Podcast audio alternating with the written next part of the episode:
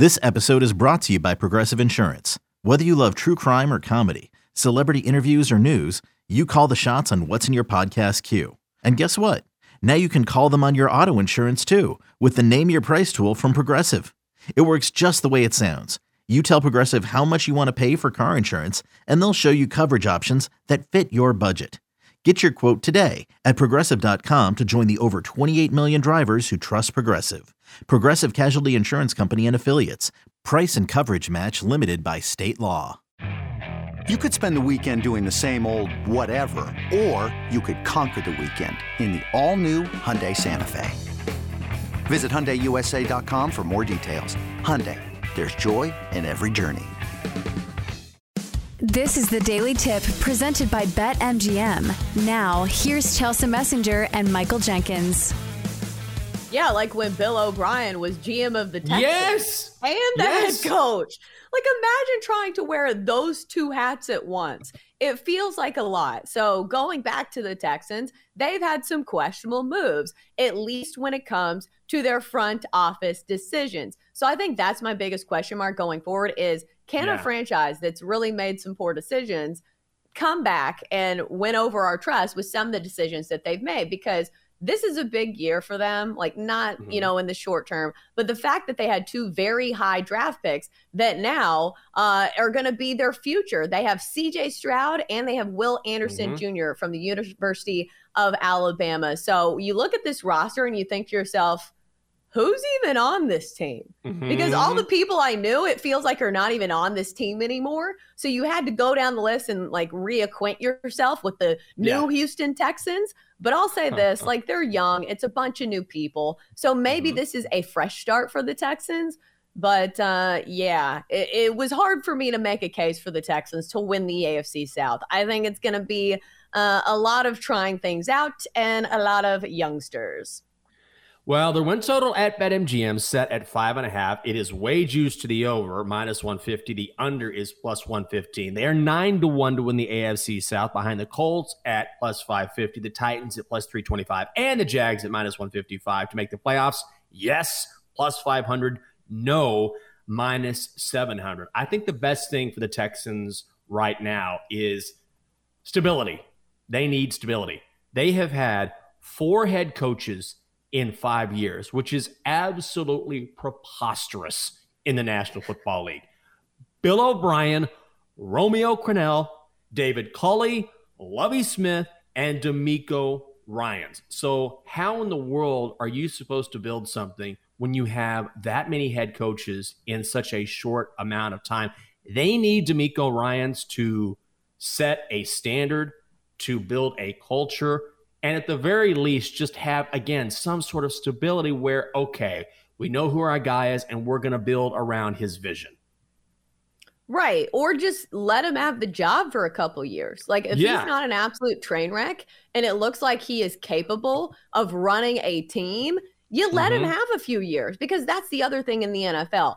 Everybody has such a short leash these days, days that it's really hard for a coach to come in and establish his own way of doing things. So I don't think it's going to be a great season for the Texans. I think there are very few uh, silver linings here. What do we make of CJ Stroud? Because we have seen this before Mhm. where it's not the same for all young quarterbacks. Some quarterbacks go to terrible franchises and it's really hard for them to succeed. Yeah. And then other quarterbacks go further down in the draft. They get to wait behind an entrenched starter, they get to learn from the veteran, and maybe things go a little bit better for them. Do we think that CJ Stroud uh, has what it takes to stick around in the NFL? Because I think that's the question mark. It's just, it's very hard for any quarterback, any young quarterback to come into the league and immediately be good. Do you think he can stick around? Because they have a lot of money invested in him. I'll say that. They do. So maybe they should give him a shot. I I think so. I love CJ Stroud at Ohio State, and I guarantee you, I'm going to call it right now. You know how players do this. I guarantee you, he's going to say something about having a chip on his shoulder or about the haters because during or right before the NFL draft, you know how this is. There were all these question marks suddenly surrounding CJ Stroud. I think he said something at the time. And what I love about Lovie Smith, by the way, before they let him go one and done, is that the Texans could have had the number one pick in the NFL draft, but they beat the Colts in the final game of the regular season, which was almost like Lovie Smith's middle finger to the franchise. Like, you know what? I know you hired me and you're going to fire me. I'm going to beat the Colts so that you drop down to number two. But I, I, I do like that they went after CJ Stroud. Now, they also got Will Anderson Jr., which you mentioned earlier. The question is, did they give up too much for him? Gave up a first, a second, and a third rounder. That is a lot to move up. What? You know, six, seven spots, whatever it was. So I think these are great draft picks. I love the talent. And Stroud in particular is a guy who you're going to need to give him time just because sometimes you're only as good as the weapons around you. And the top three receivers from last season are not on the team.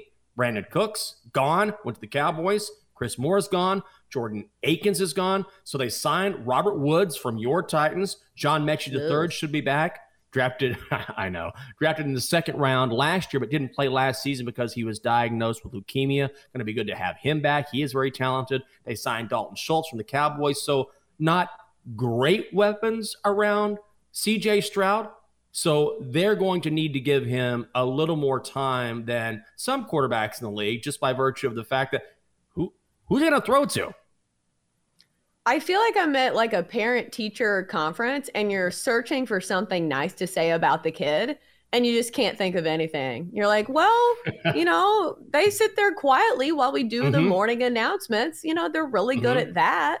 So, like, do you have anything nice to say about the Texans? Because I'm trying. No. And I think maybe in a few years, I do like the hire of DeMeco Ryans. And you mm-hmm. said this. Like, I think he is the man for the job, somebody yes. who really wants to be there, and somebody who maybe will take the defense to the next level. But still, like, uh, it's incredibly tough for a quarterback to come in with no pieces around him, with an offensive line that's ranked in uh, mm-hmm. the bottom five and tried to do big things. I will say they have some good pieces on their offensive line. Mm-hmm. Laremy Tunsil, once uh, infamous for wearing the weed mask or whatever it was on draft day, still oh, a yeah. great offensive lineman and one of the premier uh, pass blockers in the NFL. So they have some good pieces. But the problem is in football, mm-hmm. you can't just have a few good pieces. Every NFL team has a few good mm-hmm. pieces. You got to have a complete team of good pieces to contend. I will say the AFC South at least is somewhat weak.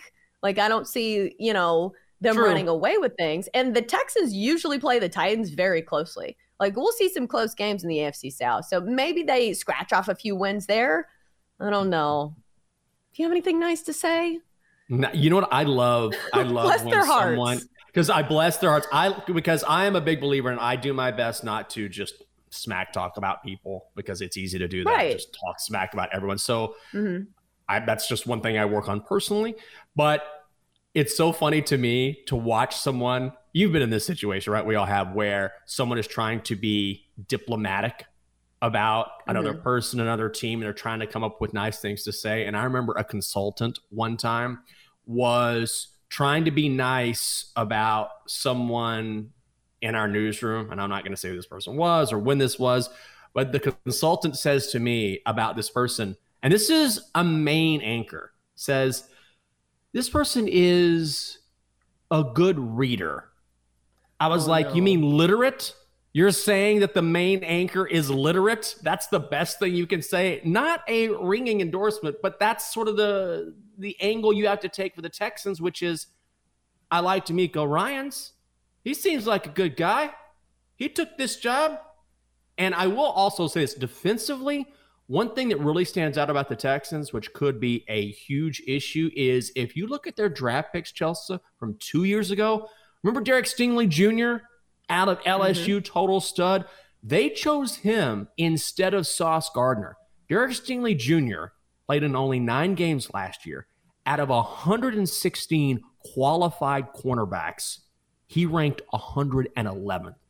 So, how must they feel looking at Sauce Gardner, already a stud, and Derek Stingley Jr. has a lot to prove? Also, on the offensive line, they chose Kenyon Green out of Texas A&M. He was dead last out of all qualified offensive linemen in the NFL. Allowed 47 quarterback pressures, committed 12 penalties. So they need that draft class from two years ago to show up as well. For sure. And I think for the first guy you were talking about, Derek Stingley Jr., at least yeah. he only played nine games. Isn't that True. a bit of a small sample size? So maybe there is still a good player in there somewhere because we see this for most True. rookies. It takes a, a little bit of time. But I'll say this at least the Texans get to play the Colts twice. Uh, maybe there's a couple of wins. Like I said, they beat the Titans last year. So maybe they'll scratch off a couple of wins when we are not expecting it. But I think it's going to be a rough season. Some of these games ugh, against the Ravens on the road, they get the Jags, you know, twice a year. I don't mm-hmm. know, Jenks. Five and a half, if, especially since it's juiced to the over. Somebody believes in them. I like hearing you talk. Well, they play the Colts. You know, that's they're not great. I mean, maybe they get the Jags. They can beat the Jags. I know it's tough road. Tough road talking about the Texans. For more, listen to the Daily Tip presented by BetMGM. Weekday mornings from 6 to 9 Eastern on the BetQL network, the Audacy app, or wherever you get your podcasts.